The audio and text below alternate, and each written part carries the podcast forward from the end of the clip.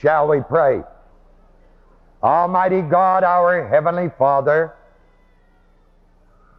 as we turn again to the greatest book of all books, that word of yours which you magnified above all your name. May your word live in our hearts and lives and minds and in our walk day by day. Thank you, Father, for the privilege of allowing me to share your word with the hearts and the lives of such beautiful children, young people, and adults at this rock of ages in the name of Jesus Christ our Lord. Amen. Our theme for this, the ninth rock of ages, 1979, is the renewed mind, the key to power. In Romans chapter 12 and in verse 1 we read, I beseech you, therefore, brethren, by the mercies of God, that you present your bodies a living sacrifice, holy, acceptable unto God, which is your, and the text should read, religious service. Verse 2 And be not conformed to this world but be ye transformed by the renewing of your mind, that you may prove what is that good and acceptable and perfect will of God. For I say through the grace given unto me, to every man that is among you, and then a parenthesis, not to think of himself more highly than he ought to think, end of parenthesis. to every man that is among you to think soberly according as God hath dealt to every man the measure of faith. And in the 13th chapter, and in the 12th verse, the night is far spent, the day is at hand. Let us therefore cast off the works of darkness, and let us put on the armor of light.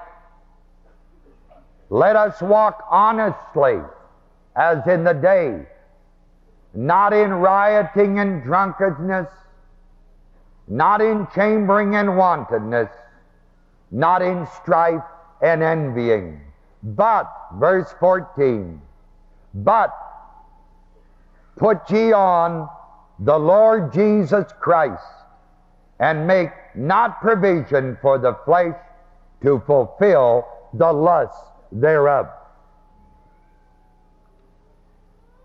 Jesus Christ, class, was God's plan for bridging the chasm in the spiritual separation between the natural man and God.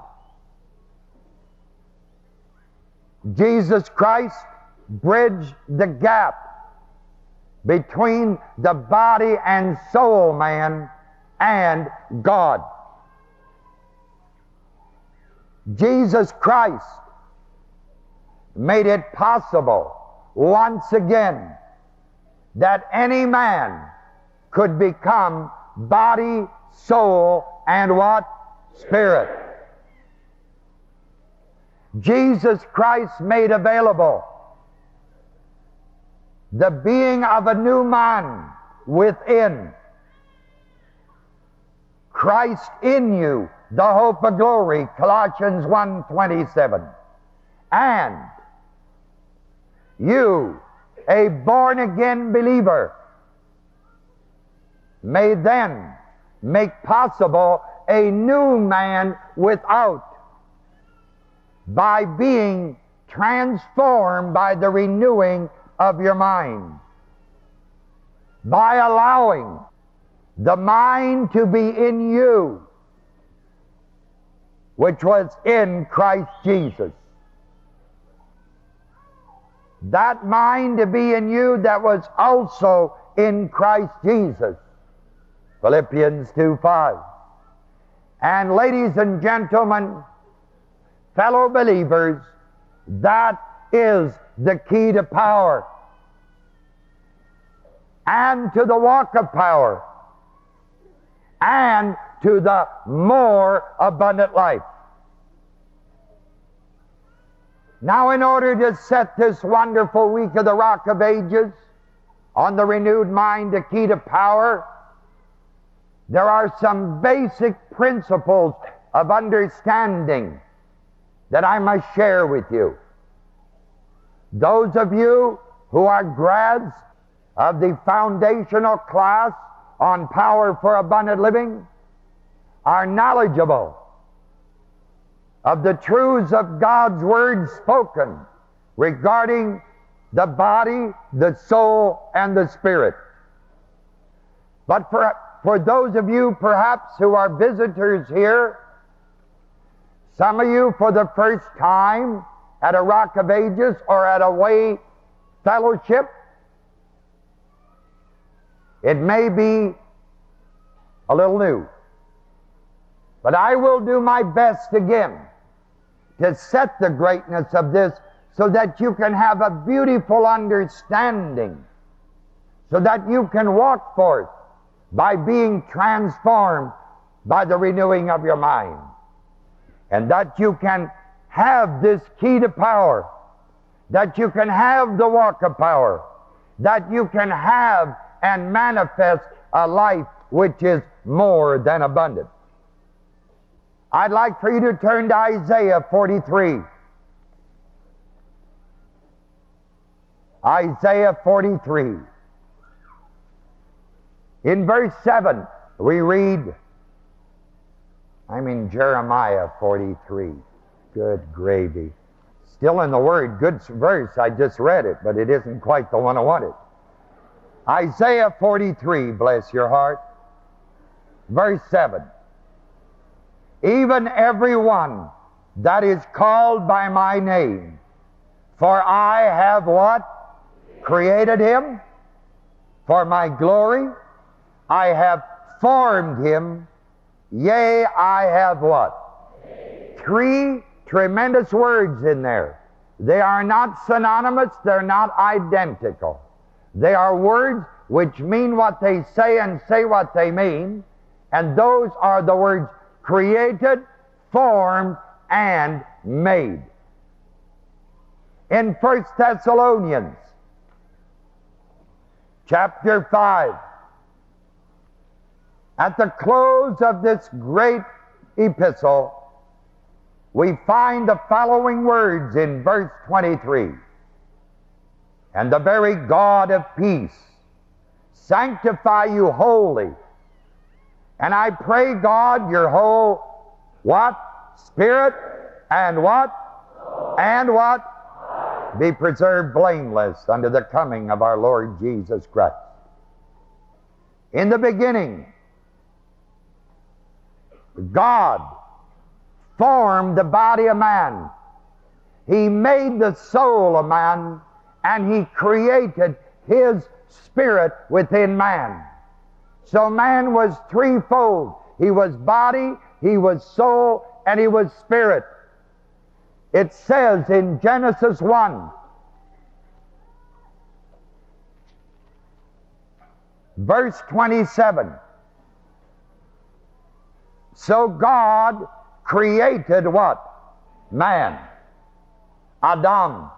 In his own image his own image. God created man in Genesis. He created man. What did he create? Right. He created his image. Well, what is the image of God? John 4 24. God is what? Spirit. God is, the King James says, a spirit. The indefinite article should not be in the text. God is spirit. God is what? And in Genesis it said, God created man in his image. And if the image of God is spirit class, then what did God create within man? That's right. Genesis chapter 2. Genesis 2, verse 7. And the Lord God formed man of the dust of the ground and breathed into his nostrils the breath of life. And at that time, when he breathed in the breath of life, at that breath of life, at that moment, man became a living what? That's right. You see, God created within man his image, which is spirit. God formed the body. Formed the body. To form is to fashion, to make. He formed the body. Then he did something else. He made the soul. He made. He made. He made. He, when he breathed into that man, man became a living what? Before that, man had just a what? Form. Man had just a form. But when God breathed in the breath of life and man took his first breath, then man became a what? Living soul.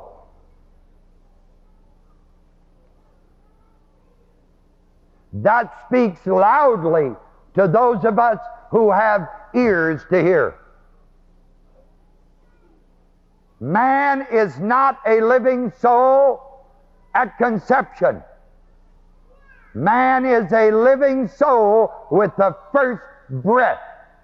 He breathed in, and at that moment, man became a living what?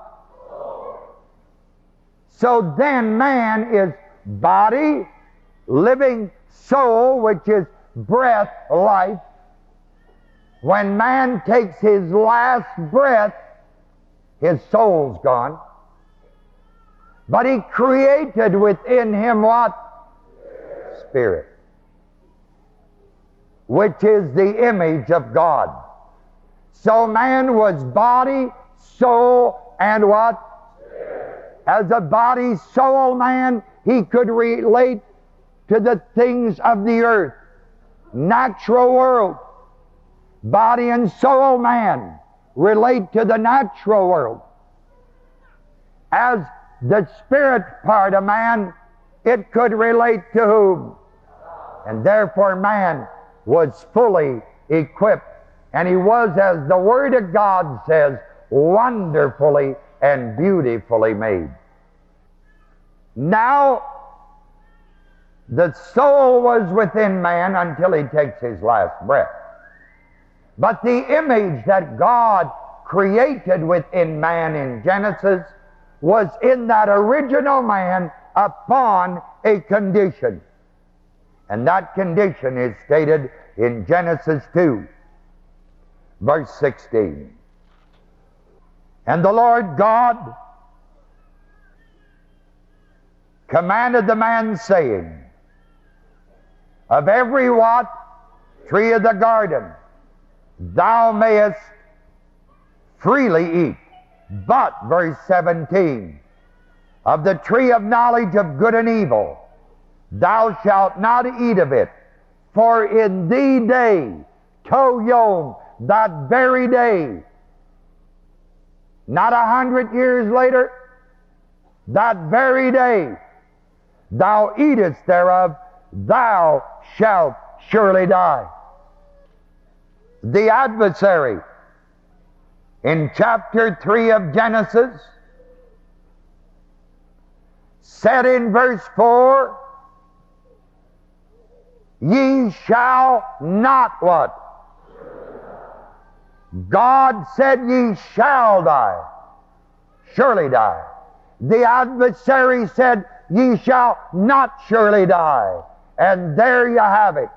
The one true God said ye shall. The adversary said you won't. Man believed what the adversary said. And that moment, at that moment, when he believed what the adversary said, the reality of what God had said came into manifestation. And man lost his spirit, the contact with God, the image of God. And from that day on, class, till the day of Pentecost, thousands of years later, no one ever had the Spirit of God in him, with the exception of a few men or women whom God specially called. He didn't put it in. It says He put His Spirit upon them just for a period of time. That's all. And so when man sinned in Genesis, was he still living? Sure. Adam looked just like old Adam. Eve was as cute as ever. You know. But they had lost the Spirit. They lost the contact, the image of God, sir. And from that day on, man was just body and soul. And the body of soul man is limited to the information gathered via the five senses. That body and soul man lives by the information gathered via the five senses and coordinated, organized, and believed, manifested because of his mind by that which he sees, hears, smells, tastes, or touch. All the information to the natural man comes over one or the other or a combination of those five senses. Spiritually, he could not know God because God is what? And all he is, body and what? Ephesians chapter 2, class. Ephesians 2, the last phrase of verse 1. Who were what? Dead in trespasses and what? Sins. Dead in trespasses and sins. They were physically alive. They were body and soul men, physically alive, but spiritually image of God what? Dead. The same truth is repeated in verse 12. Wherefore, 11, 11, 12, 12, 12. Without Christ, being aliens, strangers, having no what? Hope, and without what? God. Ephesians 2.12 without God, without God in the world. They were body and soul men. But they had lost the image, the connection with God. God is spirit, and God can only speak to what He is, which is what? Spirit. So when man has no spirit, God cannot talk to that man. He cannot walk with him. Class, that's why. Down through the centuries, as you work the Word, every time God wanted to speak to man, He came into concretion in some form, evidenced in some form. The burning bush, the Ten Commandments, Oh, just one after another. Why did God have to do that? Because man was just body and what? He couldn't talk to him directly. He was just body and soul. Now, that man of body and soul, does he have a mind? Definitely. So he could hear the prophets speak, he could read the scrolls, the Word of God, which had come into concretion. And when he read that Word of God, or he read the Word, it went to his mind. And then his mind could decide whether he wanted to believe it or reject it. Even though man was dead in trespasses and sins, without God and without hope, he still could know about God if he wanted to because God put it into concretion. And therefore, the man could hear the word, read it, see it, hear it, and believe it in his mind, and God could and did reckon righteousness unto them. There are two kinds of knowledge in this world, class. There is what I refer to as natural knowledge or world knowledge, which comes to man via the five senses. Then there's another knowledge available, and that knowledge is what I call spiritual knowledge. And that spiritual knowledge comes to the mind of man via the five senses, not from the world, but from the Word. After the day of Pentecost, on that day and after, to this day, 1979,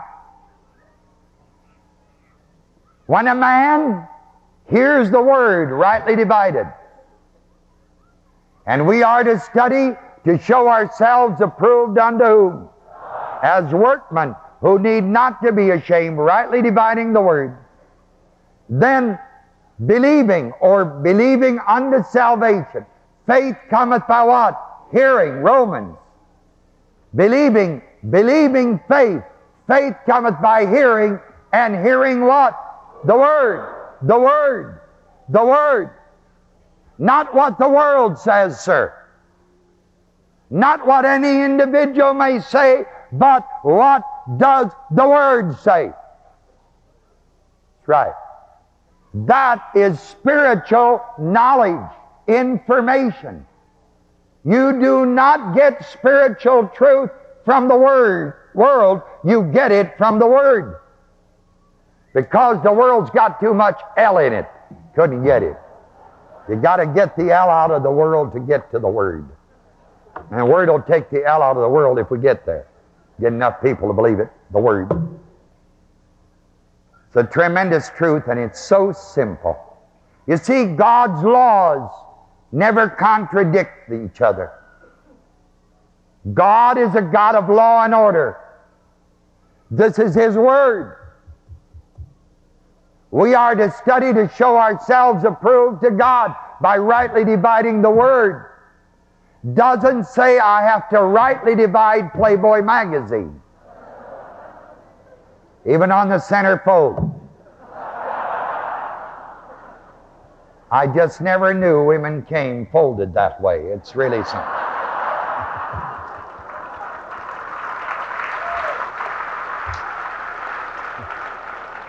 I'm glad you still have a sense of value left and a good sense of humor, bless your heart.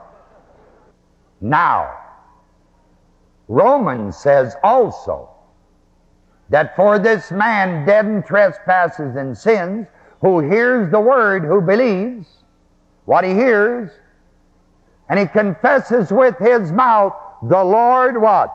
Jesus, and believes in the innermost part of his being, in his heart, believes with all that he is, innermost part of his being, believes that God did what? Raised him from the dead. Jesus Christ, thou shalt be what? For with the heart man believeth unto righteousness, with the mouth confession is made unto what? And when you confess with your mouth the Lord Jesus and are born again, it is Christ in you, the hope of glory. And that, ladies and gentlemen, is eternal life.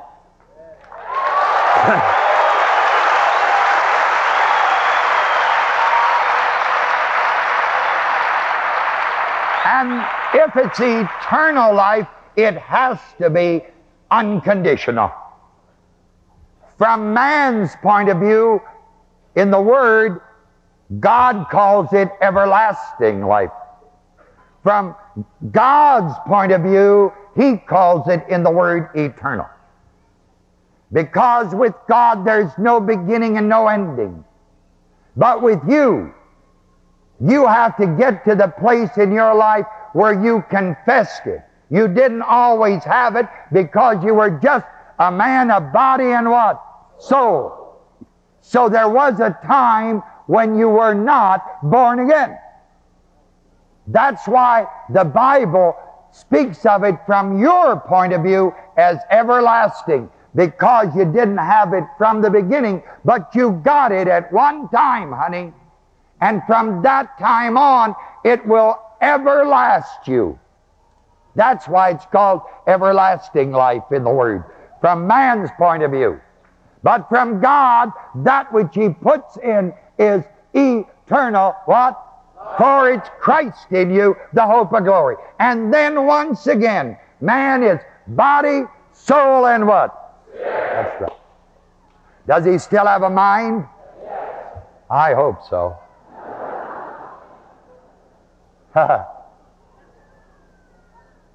Has he still got the same lousy mind he had before? That's right. Filled with all the negatives, all the wrong teaching, all the wrong doctrine, because when he got born again, it wasn't his mind who got born again. The mind cannot be born again. You were born again by confessing with your mouth the freedom of your will because you believe the word that you put on. You believe what the word said, and God wrought the miracle of all miracles of a man dead in trespasses and sins without God and without hope. He wrought the miracle of all miracles at that moment in your life when you confessed and you believed. And He put Christ in you, the hope of glory, eternal life. Put that in you. That, ladies and gentlemen, is how you got to be body, soul, and what? And that is eternal life. It's unconditional. Unconditional. You still have the same mind after you're born again. It's just born in. That's all. Not in your mind, but throughout your entire being. For it's that inner man it's Christ in you, the inner man. The inner man. What you see standing up here before you is the outer man. Little garb over it, but underneath it's me. That's right. Pinch myself, that's me. Underneath, it's the outer man. But you know what you don't see? Is the inner man. Now look at the outer man. Boop, hair, nose, finger, thumb, toes down here. Hey, the inner man, the inner man. If there's an outer man, honey, where is the inner man? In you. Where in you?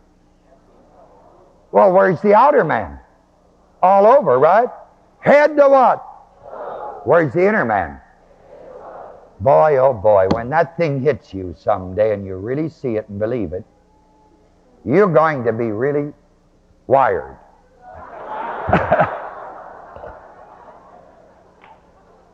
then he becomes eyes behind your eyes, ears behind your ears, nose behind your nose, mouth behind your mouth, touch behind your touch. That's why, sir, he is all in the all of all of you. He is throughout your entire body. He's throughout your entire body. And that is why you again, having being body, soul, and spirit with Christ in you, can now receive revelation. For God is spirit, right? His image, Christ in you, is now where? And there it is. God can speak to that which is in you, His Spirit, eternal life. He'll speak to it. You'll either see it, hear it, smell it, taste it, or touch it, and thereby you will again just know. That's advanced class. We just finished it this summer.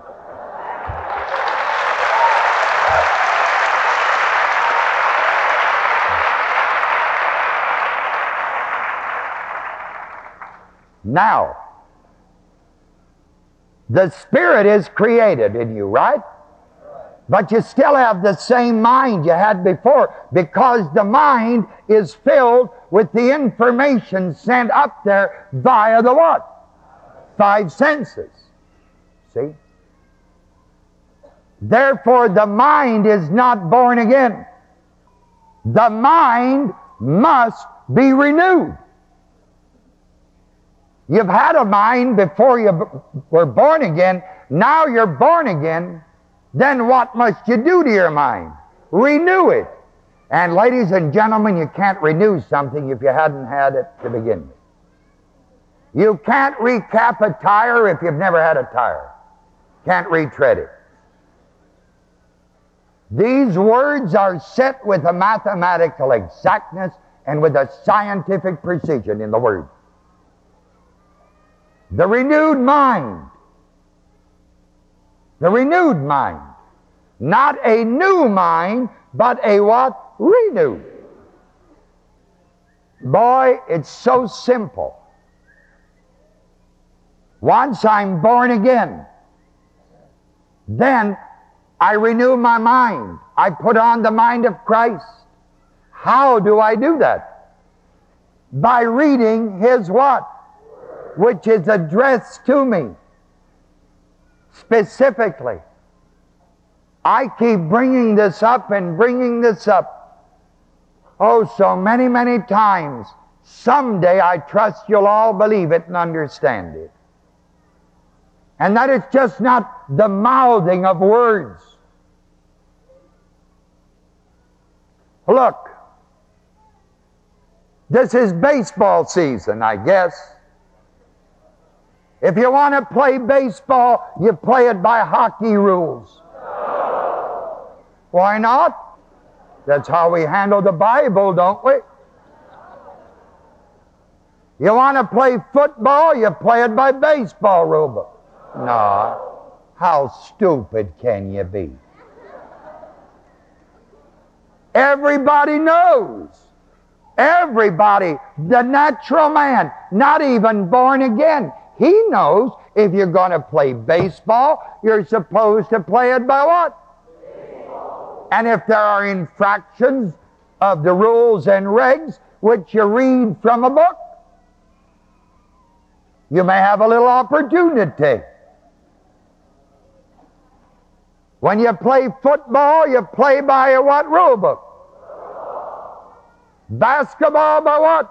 Basketball. Hockey by what? Ladies and gentlemen, if you want to play in God's ball game, there's only one book. That's the rules and regs of the ball game. And that's His Word.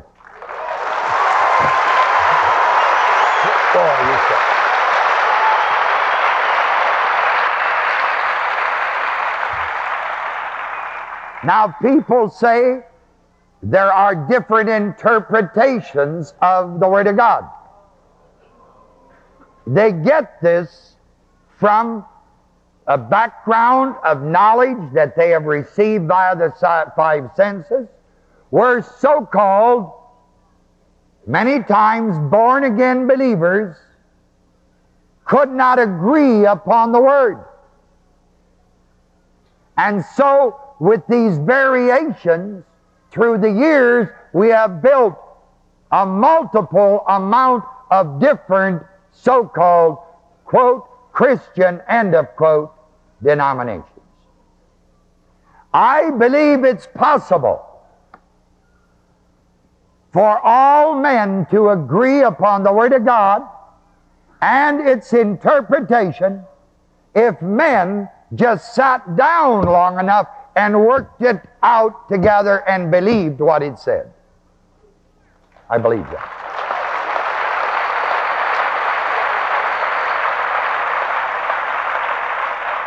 All so called Christian unity or ecumenicity has been the endeavoring to tie together so called Christians not by the Word, but by the mechanics, you know, of the stuff around them. You can't ever get people to walk with power and the love of God and the greatness of it until the Word is there. And men have to come to the Word class. It's His rule book. If you can't agree upon the interpretation of the baseball rule book, they get together, the umpire, whoever it is, the referees, they get together until they what? Agree on it. I wish to God clergy could do that again on the Word.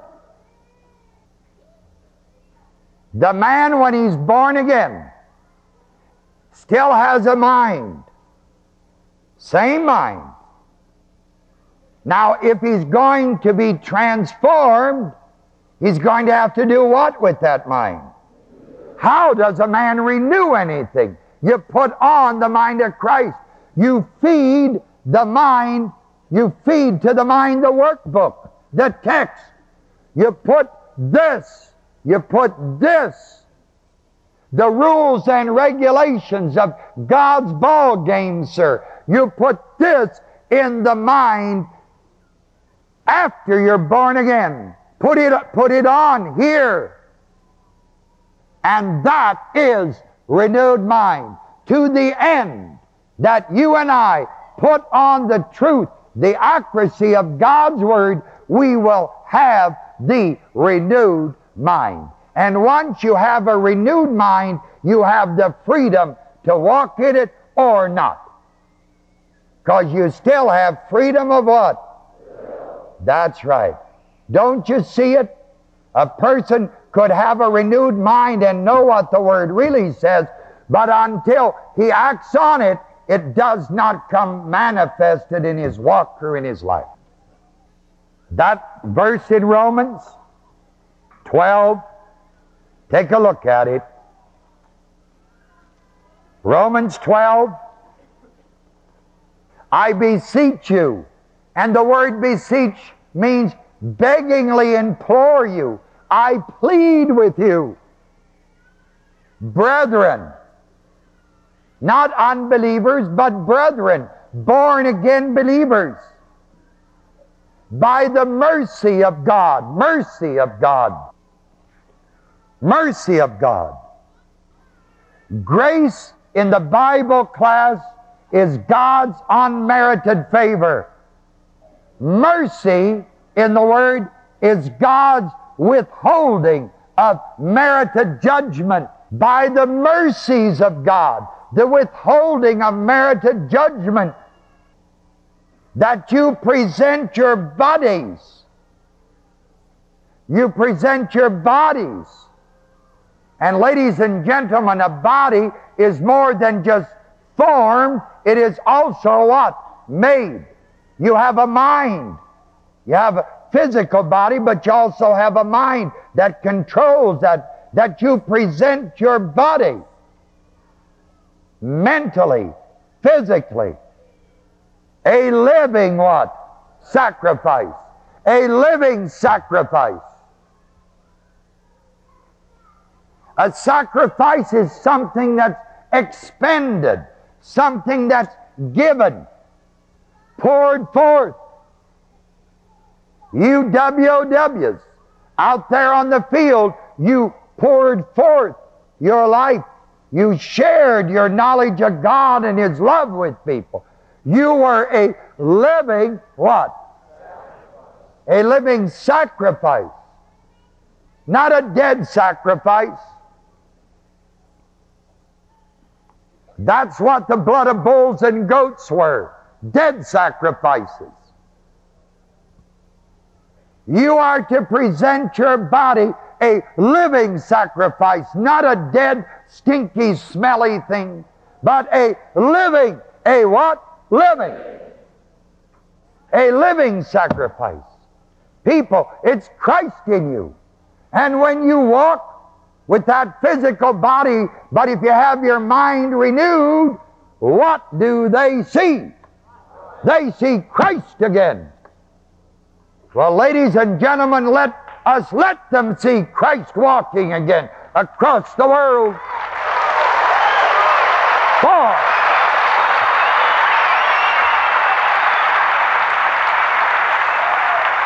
we are to be a living, a living what? Amen. And ladies and gentlemen, that means that sometimes, many times, you have to be broken bread for people until they learn to break their own spiritual bread. That's right. You have to let people walk on your feet until they learn to walk on their own spiritual feet. Jesus Christ said once of Jerusalem, Oh my God, how I'd love to gather you like a hen gathers her chicks. Remember that? You have to do that today many times. You take people in and you love them. You put them under your wings, so to speak. You become broken bread for them. You let them walk on your feet. You become poured out water of life to them until they learn to pour their own water of life. Till they learn to walk on their own feet until they break their own bread of life. That is a living what? Sacrifice. And that is what I mean when I say and give you that little poem that many of you, perhaps all of you, have heard me give time and time again. God has no hands but what? Our hands. God has no hands but our hands with which to give people what? That's right. They'll never hear God's word from that tent pole because it is not living. God has no hands clasped but our hands with which to give them what? Bread. He has no feet no feet, no feet, but our feet with which to move among the almost what? We are His. He is ours. Deeds, works, deeds are the proof of that, not words. And these, ladies and gentlemen, are the proving ours. That's the living sacrifice, class.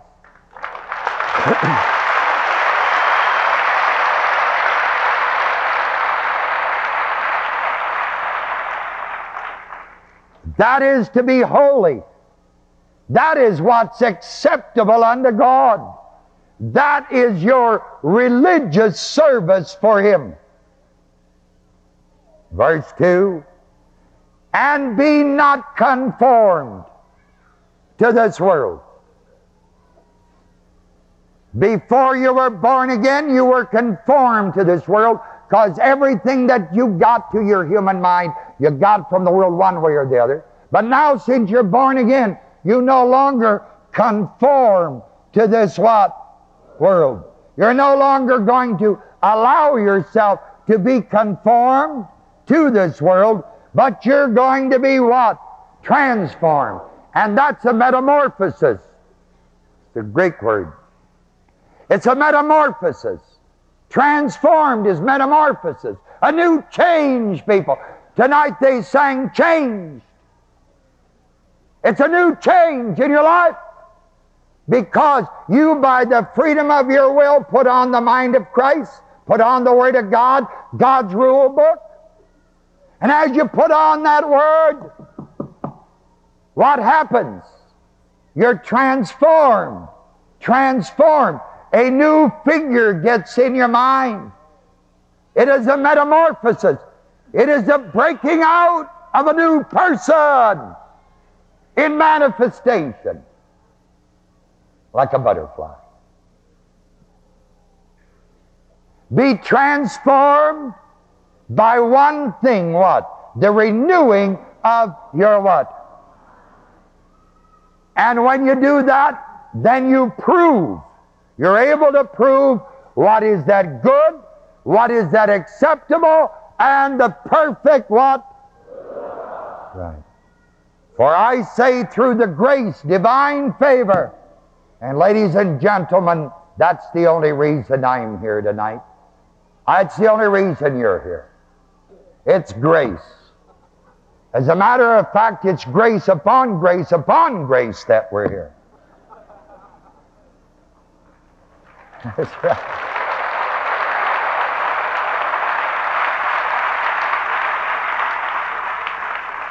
Through the grace that is to every man that is among you. Think what? Soberly. To think soberly means to think logically, right on. Stay put on the word, think it. According as God hath dealt. God hath dealt.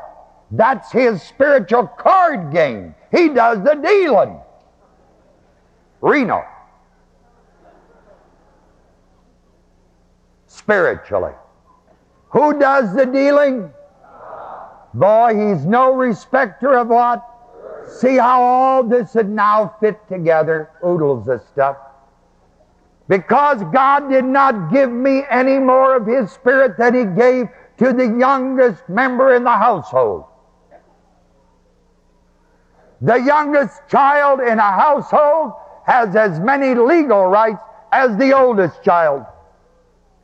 The youngest child in the household has as much of Christ in him as the oldest one. What a wonderful God. No respecter of persons. Doesn't favor anyone above anyone, but he's highly in favor of everybody being born again. That's he's in favor of.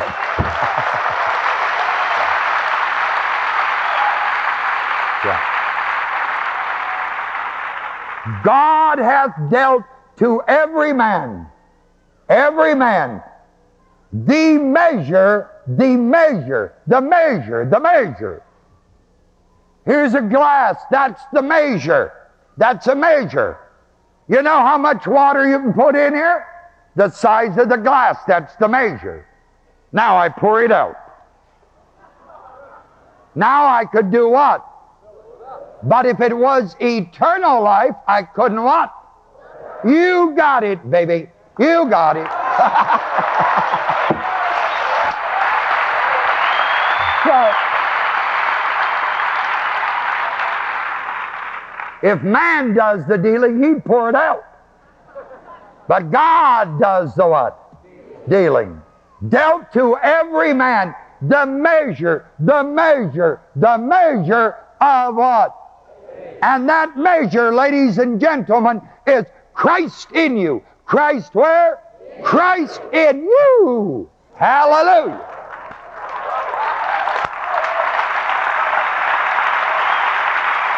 Christ in you. Christ in you. The hope of glory.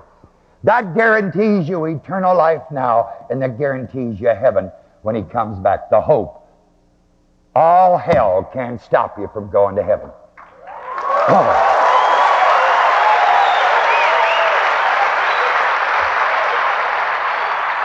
So, in the light of eternal life, eternity, what is 40, 50, 60, 70 years of standing faithful on God's Word? You've got all eternity to receive the rewards. You screw it up now, you'll be in heaven, but no rewards. What you want to go to heaven for without rewards?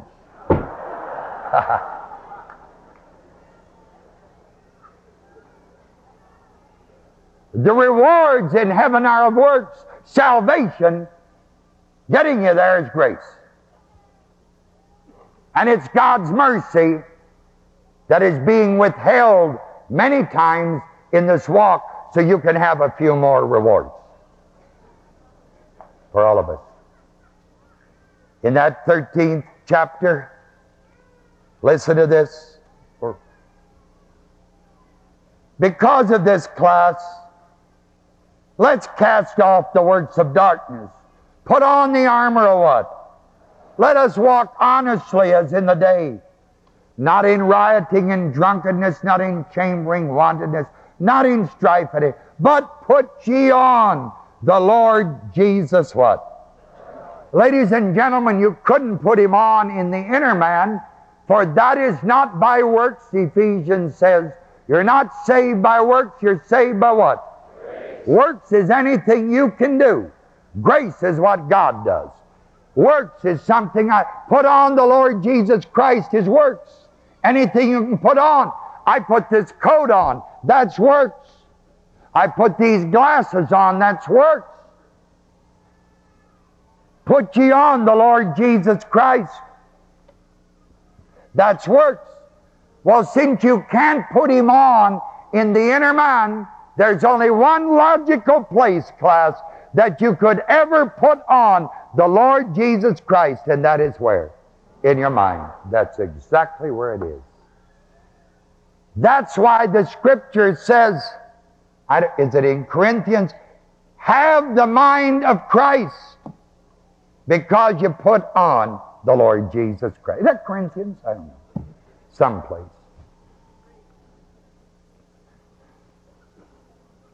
You see, people, the senses, the five senses, the mind of a man, a body and soul, or a body, soul, and spirit man. The mind, reason, reason. All this, all these are servants of the real man. The senses, class, the mind, reason, those are all servants of the real man, the true man, which is spirit in you.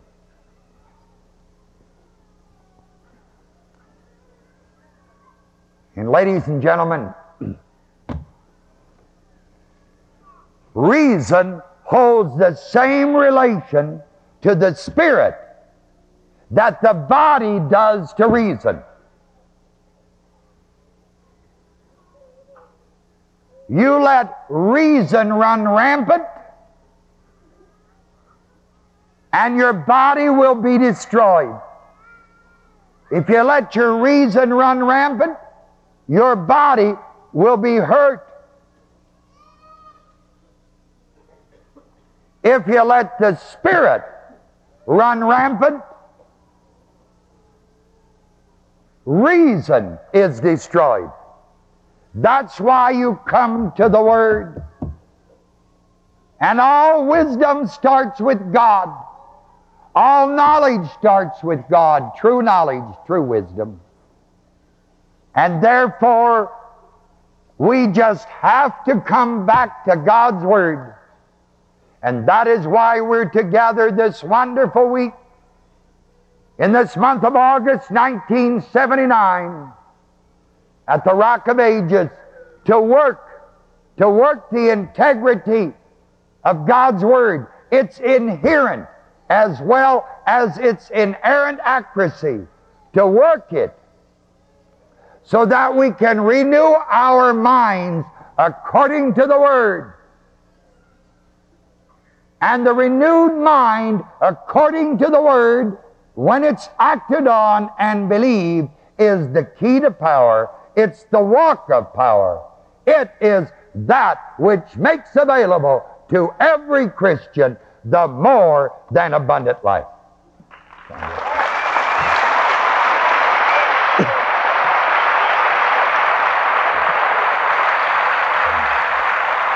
Father, I thank you for allowing me on this first night of this Rock of Ages 79. To open my heart, my life, and the greatness of your word to the best of my ability. And to help your people to get a greater understanding of the wonderful greatness of your word. Father, I thank you for sealing this word and making it so simple and understood that everybody can walk in the dynamic greatness of it. I thank you for all of this in the wonderful name of the Lord Jesus Christ. Magnify the name of the Lord. Let's hear it. Here we go.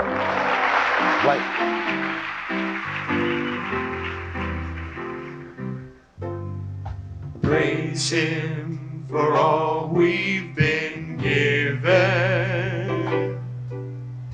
Now we have a life that's worth living.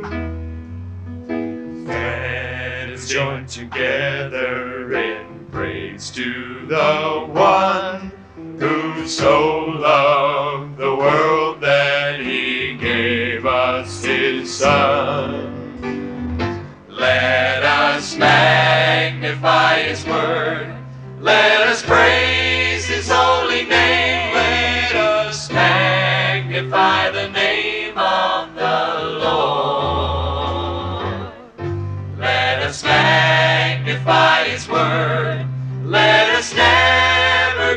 be ashamed. Let us magnify the name of the Lord. Let your heart be fully persuaded, full of joy and ever elated. His word has not changed, it's ever the same. Magnified his word above all of his name. Let us magnify his word. Let us praise his holy name. Let us magnify the name of the Lord. Let us magnify his word. Let us never be ashamed. Let us magnify the name of the Lord. Never let your heart be discouraged. Rather be strong